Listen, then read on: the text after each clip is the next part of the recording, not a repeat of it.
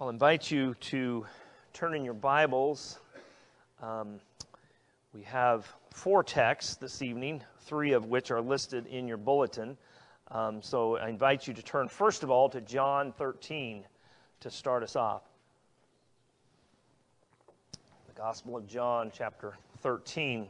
This evening, we're beginning a new sermon series, as I mentioned in the announcements this morning, uh, the One Another series. I'm very excited about this because um, as we look at these scriptures that tell us how to function, they, they, they tell us how to function as part of a body, how to function in the family of God these, these passages, and there's, there's quite a number of them. I saw in a, I don't know if you've ever seen the book Visual Theology by Tim Challies, and it had a, a visual representation of these based upon their frequency in Scripture. I, I, if I would have discovered it earlier in the week, I maybe could have uh, got permission and, and used it as a graphic. But I think it's helpful as we think about the frequency of these and we're kicking it off tonight with this um, the topic of love one another, which is really the overarching uh, theme and, and um, the, the thing behind all of the others. Now, we are used to, you are used to um, sequential preaching through books. And when I have you turn from one text to another, I, I, apologize in advance. That, that may seem a little strange to you because usually when the preacher gets up here, you know right where he's going the, right, the next section of verses in John or the next section of verses in Galatians or, or Esther. But this evening, we, um, and for the next several weeks, you'll, you'll see a variety of, of preachers here behind this desk and, and a variety of passages, but you will see the biblical basis for how we are to function within the body of Christ. So let's first look at John. We're going to look at John, 1 John, 1 Peter, and Romans. But before we read our texts, plural, uh, let us pray and ask the Lord's blessing upon his word. Lord God, we thank you that you have given us your word. And Lord, as we come to it, we do it with a sense of, of solemnity and, and gratefulness, Lord, because it is your word, and we're grateful for how it speaks to us today. Lord, and, and while it's an ancient word, Lord, it it is fresh, it is, it is for us. And Lord, it is living and active. And, and Lord, I pray that the sword of your word would cut out of our hearts, Lord, what, is, what needs to be removed. And Lord, that, that we would be purified, that we would be sanctified, that we would be cleansed by your word. And Lord, that, that you would speak by your spirit through your word tonight, not because of me, Lord, but because, because of your word and what you've promised. And so, Lord, may the words of my mouth and the meditation of all of our hearts, Lord, be acceptable in thy sight, O Lord, our rock and our redeemer. Amen. First of all, John chapter 13, verses 34 and 35.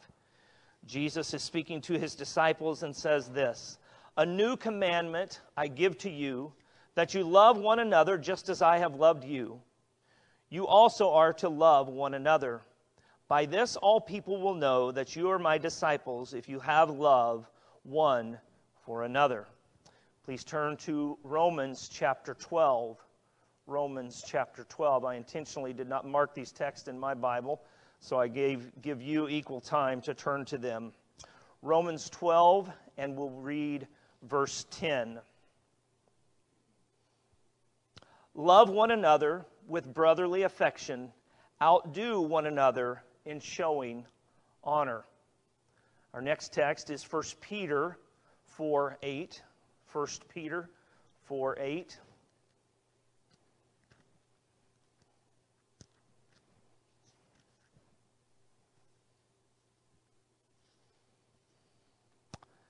Which says this Above all, keep loving one another earnestly, since love covers a multitude of sins. And our final text from 1 John chapter 4 and verse 7. 1 John 4 7. Beloved, let us love one another, for love is from God, and whoever loves has been born of God and knows God. Amen. And we praise God that He has spoken to us in His holy and inerrant word. We'll begin with the chapter from John or the passage from John 13. So if you want to go back to that, listen to this account of solitude and desolation. I am cast upon a horrible, desolate island, void of all hope of recovery. I am singled out and separated, as it were, from all the world to be miserable. I'm divided from mankind, a solitaire, one banished from human society. I have no soul to speak to or relieve me. Now, some of you may, may love literature and recognize those words from Robinson Crusoe. I, I, uh, I am, am, not that, but, but I borrow that because I think that idea helps us realize what solitude does to us. That book, of course, was the story of a young man from England who was headstrong and he ignored his father's wishes to pursue the ministry, and instead he pursued a life of adventure at sea. After some success as a sailor, he is soon shipwrecked on a mostly uninhabited island in the new and at that time unknown world. While he manages to be resourceful enough to build a house and a, and a boat, and eke out a life of survival, he is plagued by the solitude that he encounters on this island. If you've seen the more modern version of this, the, the movie Castaway, you might, you, it might make more sense to you. Except he encountered cannibals and he didn't have a friendly volleyball named Wilson in this uh, account of this, uh, this novel from 17, the 1700s, he encounters cannibals and many other dangers, and, and he's on this island for 28 years and finally is rescued. And despite the, the, the beautiful weather and, and the carefree life of, of island living that you might think he enjoyed, he was unhappy. And he was unhappy because of the solitude. He was, he was separated. He was banished from the quote we read. We see his, his desperation he was in solitude. He was, in a word, alone. And one reason that this story and others like it capture our attention and interest is that we know that we don't thrive in isolation. Now, I know some of you, I'm not thinking of anybody in particular, may be saying, Look, I'm an introvert and I'm happy without people. Well, I think that statement needs some qualification, and we'll deal with that as we go along. But we are created for relationships. If you look in the first pages of Scripture, in the, in the creation account in Genesis, we see again and again that God created and He said it was good. And then God created man, and He says for the first time, it is not good. Something is not good. And He said, it is not good that man would be alone. So He did something about that. He created Eve. So God has made us for community. He has made us for relationships. It's a foundation it's a foundational aspect of his design for us as his creation. And it's a foundational aspect for the church as well. God's design for the church and, and these, these one another passages and that speak to how we should live in relationships, this is not an afterthought. This is part of God's design for his people. God described the church in a variety of ways, and, and I mentioned that and tried to highlight that in the song this evening. That, that we are a body, that we are a family. And both of those scriptural metaphors teach us about the interconnectedness of the body of Christ. A body depends on other parts of the body to function. A family must work in connection with one another. And Scripture teaches us how we are to live in community. And one very good way to understand the various nuances of that is to look at these one another passages scattered throughout the New Testament. So, this phrase, one another, it does not address a relationship to God or a relationship with ourselves, but it is addressing our relationship with one another within the body of Christ. It tells us how we are called how we are commanded to live in relationships in the body of Christ, how we are to function as healthy, growing members of the body of Christ in connection with one another. Now, this is a series, and, and I have no pattern before me because they gave me the first topic here. And, um, and so we're going to look at this under these four headings and drawing on these four scriptures. Notice, first of all, that this is a command to love one another. And so, all of these four points, if you're taking notes, have to do with the fact that it's a command. It's a comprehensive command, it's a competing command, and I'll explain that. It's a covering command, drawing from 1 Peter, the passage there. And it is finally and foremost, it's a Christ like command. It's a comprehensive command, a competing command, a covering command, and it is a Christ like command. I trust that you're not put off by the fact that I'm calling this a command because it is something that we are called to do. Some would try to make us believe that any sermon on love must have nothing to do with commands.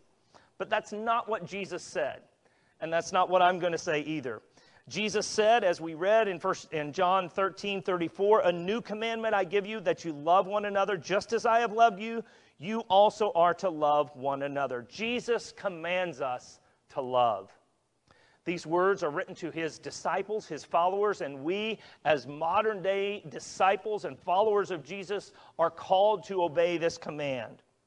And this love is a comprehensive command. And the reason I say that is because it, it, is, it is foundational to understanding what God has called us to do. One commentator has said that love is the great commandment, the greatest commandment, the highest virtue, the mark of the believer, and the center of biblical ethics. And that is well said. Because when Jesus was asked, and this is in, in multiple gospel accounts, when Jesus is asked, What is the greatest commandment? What did he say? He said, It's love. It's first of all, love the Lord your God with all of your heart, mind, soul, and strength, and love your neighbor as yourself. And really, he's saying this is one commandment with two parts. And really, love is the basis of all of the moral law. And if you get the first one right, loving God, then you'll get the second one right as well. 1 John 4 tells us plainly that whoever loves God must also love his brother. And if anyone says, I love God, and hates his brother, he is a liar. So if you love God wholeheartedly, as you should, you will naturally love those made in God's image, and especially those who are your brothers and sisters in Christ. Now, let me ask you does the Lord Jesus' summary of the Ten Commandments make it easier to love? I think it makes it harder to love because he's saying, Love the Lord your God with all your heart and all your mind and all your soul and all your strength. Every part of you must be involved in loving God. And then from that, love for God should be a love for neighbor that equals your love for self. Love is the common element in both parts of the Lord's answer. And his, his, his qualification of that is all encompassing. So let me ask you do you love your neighbor? I'm not just asking, do you wish them well? And you might say, well, I, I hope the best for my neighbor. But, but do you really love your neighbor as yourself? That's a bit harder. And Jesus goes for the heart as he always does. He's exposing us for what we are, and he gives a complete picture of what love really looks like. It's a comprehensive command. And just as Jesus taught that loving people properly, I'm sorry, loving God properly and loving your neighbor as yourself comprehended all the other commandments, so this command to love one another, really, it's the overarching command of all of the other one another passages. Because it is as we love that we're able to forgive. It's as we love that we're able to encourage one another. It's as we love are we able then to stir up one another to love and good deeds in Galatians 5:13 we're called to serve one another. We'll hear a sermon on that in a few weeks. He called his readers uh, Paul calls his readers and he says through love serve one another. In other words, love is the foundation for everything else. For all of these other passages, love is, is really what goes around all of them. It's a comprehensive command. Secondly, this command is a competing command. Now, that may sound strange initially, but let me explain. If we love something or someone supremely, then we have to love something or something or other things less. Okay? Love means that we love one thing more than another. I'm not saying that we cannot love God and love one another because that's what Jesus commanded. But I'm saying that loving God properly means loving other things less. And loving your neighbor as yourself means sometimes loving, it, it, it sets your priorities right. It means that you can't have too much self love. To love God, the love to which God calls us as members of his family, it's competing. It competes with our other loves, chiefly our love of self. We're called to love our neighbor as ourselves. So, to a degree, uh, there's a degree of self love and self preservation that's expected. However, loving others will often involve putting other, others' needs before our own. Philippians 2 3 says, Do nothing from selfish ambition or conceit, but in humility count others more significant than yourself. And 1 Corinthians 13 really gives us a radical description of what love is. And I say it's radical because it's often hard to live up to. When we read how the Apostle Paul describes love in 1 Corinthians 13, we have to recognize that it flies in the face of our self centered ways. Listen to this love is patient and kind. Love does not envy or boast. It is not arrogant or rude. It does not insist on its own way. It is not irritable or resentful. It does not rejoice at wrongdoing, but rejoices with the truth. Love bears all things, believes all things, hopes all things, endures all things. That is not easy to love in that way. That means you are gracious, you are generous, you are considerate, you are humble, you are willing to let others be seen, you are one who listens, you are polite, you are gentle, you are not irritable or overbearing, you're not one that keeps score, you're one who is long suffering. All of those things are comprehended in that description of love that the apostle gives us here. And really, it calls us to live outside of ourselves. It, it calls us to, to set our own interests and desires aside and love each other in a selfless way. We are to consider others. But Romans 12:10 calls us to another kind of competition. I love how that passage calls us to love. It says to love one another with brotherly affection outdo one another in showing honor. Sound competitive? To outdo one another? That's really the, the, the essence of com- competition is to be better than someone else, to, to be faster or to be stronger or to, to win the race. But that's really not the kind of competition that, that I want you to have in your mind because that's putting someone else down.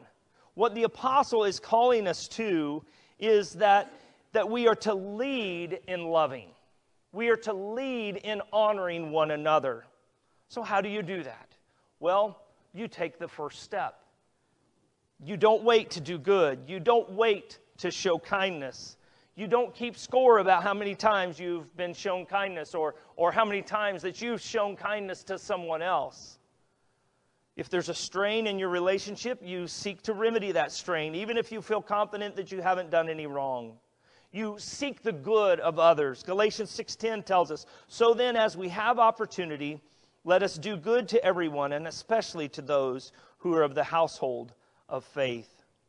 This command to love competes with our love of self, but it also calls us to lead in loving one another. Thirdly, looking at 1 Peter 4 8, this is a covering command. And I draw that right from the, the passage we read in 1 Peter 4 8. I'll see if I can find that once again. Here, Peter has spoken about how we should live in light of the coming judgment. How we, and, and he said that we should be self controlled and sober minded. And he says, above all, keep loving one another earnestly, since love covers a multitude of sins really love is the, the granddaddy command, if, you would, if, you, if we could say that. It's, it's above all things, as Peter says here in his epistle. It's the most important thing to love. Well, why, why is it foremost? Well, because we're a family of sinners. and, and we have been shown God's grace, and we're called to reflect that grace to one another. We are sinners who offend and who take offense sometimes when no offense is intended. We're sinners who've been shown God's grace, and we need to show that to others. And we are to love. How are we to love? Peter tells us to love earnestly. That, that, I, I, love that, I love that word. It, it means eagerly and with great desire, with, with fixed attention. If you're earnest about loving others, you give it your full attention. It's not a half hearted effort. It takes, sometimes it does take focus to love one another well. It's a love that persists despite difficulties, one commentator said. We must love earnestly, since love covers a multitude of sins. Love covers. Now, what does Peter mean by that? Now, he's not making a theological statement about how, our, how God deals with our sin. We know that, that God is holy and righteous and just, and our sin is an offense against him, and there is a penalty that must be paid for sin. And if you are in Christ tonight, you know that Christ has fully paid the penalty of your sins by his suffering, by his perfect life, and his sacrificial death upon the cross. If you are outside of Christ, I invite you to contemplate these things and, and recognize that there is no hope outside of trusting in Christ for salvation. So, Peter is not talking about how sin is dealt with. That is clear through other parts of Scripture. He's talking here about our relationships. He's, he's not talking about how sin is dealt with in the church. It's not saying we just cover up or paper over sin. No, sin is to be dealt with. It must be exposed and, and dealt with within the church. But what Peter is saying here is probably a reference to Proverbs 10, verse 12, which says, Hatred stirs up strife, but love covers all offenses. And as the, the, the, the, book of Proverbs does in so many places, in so many ways, it puts these two things in opposition with each other. Hatred stirs up strife, but love covers all, offense, all offenses. So a love that covers offenses is, uh, is opposite of the action that stirs up strife. So think about that. Do your actions, do your way of loving one another stir up strife? Or does it cover offenses? Those two are put in opposition with each other. One commentator has said that a love that covers a multitude of sin is a forbearance that does not let wrongs done within the Christian community come to their fullest expression. In other words, we seek to think the best of others. Unless we have evidence of the contrary, we assume that they mean well. We are a family, and families love one another. They care for one another. They seek the best for one another. Where love abounds, offenses are easily overlooked. Let me, let me just say here that I recognize that not everyone is easy to love. Uh, the apostle said in another place, as much as possible, as much as lies in you, live peaceably with all men. I remember my grandmother telling me the story of her sister at their stepmother's uh, auction, I believe it was, when they were in the process of settling the estate. And, and, and so often, when it, when it comes to the settling of an estate, it seems like it brings out the worst in people. And it, that seemed to be true in my, my great aunt's uh, situation because my grandma kind of chuckled about the fact that at the auction for my, my great step great grandmother, I guess she was, but, but somebody asked my grandma, said, Who is that lady that's carrying on and is so unpleasant? And she said, Oh, that's just my sister. And so she was, she was not afraid to recognize that she was a lady that was hard to love. And sometimes our brothers and sisters in Christ are hard to love. But that doesn't excuse us from trying. That doesn't excuse us from recognizing that they are someone who has been redeemed by Christ's blood. Now, they say that, that, the, that the ground is level at the foot of the cross, and that is really true. We are really, all of us here, everybody in the body of Christ, stand on the same footing. We're all sinners redeemed by God's grace. And we need to see one another in those terms. And we need to love one another in those terms because if, if Christ has died for someone, shouldn't you love them? If Christ loves someone, shouldn't we love them? That doesn't mean it's easy, but we're called to do that. We're called to love one another. And the scripture helps us see that love covers a multitude of sins. Finally, we want to see that this command is a Christ like command. We must consider that our ability to love one another is only possible because of the love that we have been shown in Christ. Christ is both the pattern and the power of our love.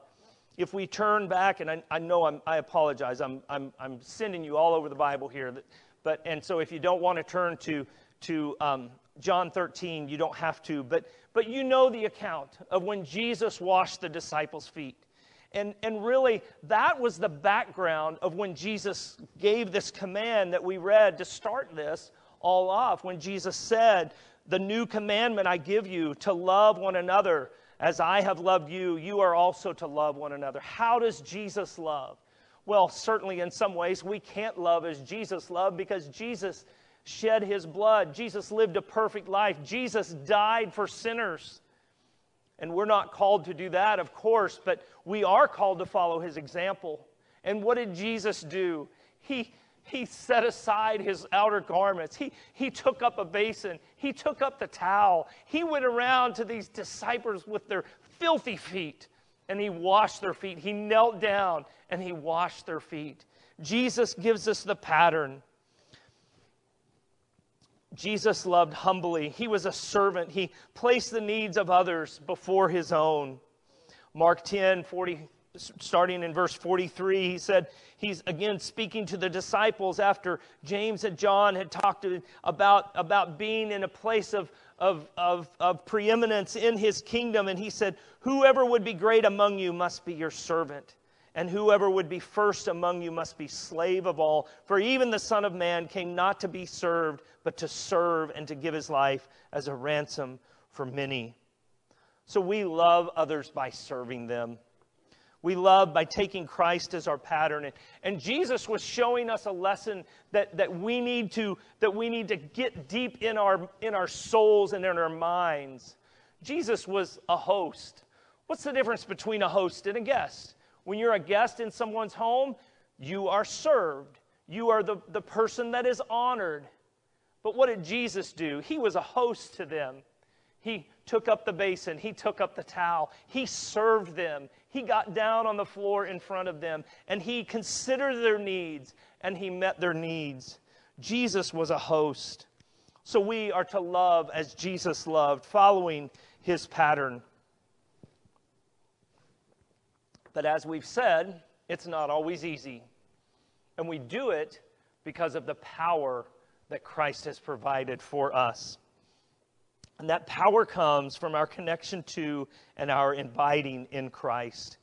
If we were to turn the pages over to John 15, we would see where Jesus said, You did not choose me, but I chose you and appointed you that you should go and bear fruit, and that your fruit should abide, so that whatever you ask the Father in my name, he will give it to you. These things that I, I command you so that you will love one another. There's that phrase again. So, how does the fruit grow?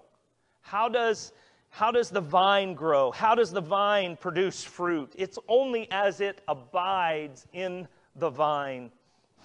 Of course, uh, John 15 is all about that, where he says in verse 5 Whoever abides in me and I in him, he it is that bears much fruit, for apart from me you can do nothing. And then skipping down to verses 9 and 10, he said, As the Father has loved me, so have I loved you. Abide in my love. If you keep my commandments, you will abide in my love, just as I have kept my Father's commandments and abide in his love. And it's only as we abide in Christ's love that we have the ability and the desire to love one another as Christ has shown us. God is love, and love is from God. Whoever has been born of God knows God. So let me ask you, Christ Church, do we love in this way? Do we love in this sacrificial way? we, do we recognize that this is really what we're called to do? And, and this is a comprehensive command that calls us, this is, this is how we function in the body of Christ. Do we know this kind of love?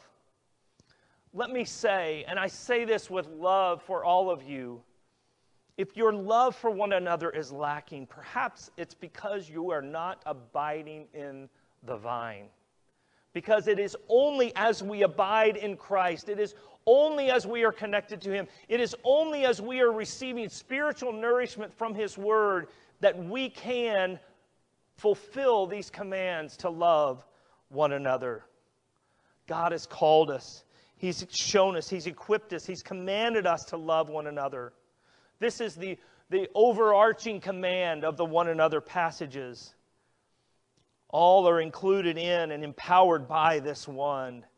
The command to love is, is really based upon Christ's summary of the moral law of the Ten Commandments to love God supremely and to love one another as we love ourselves.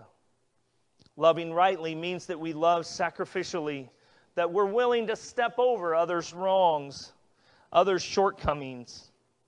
And we can only love one another as we abide in Christ. So let me ask you are you in Him this evening? Do you know Him as your Savior and Lord? If you do not, I invite you to come to Christ today.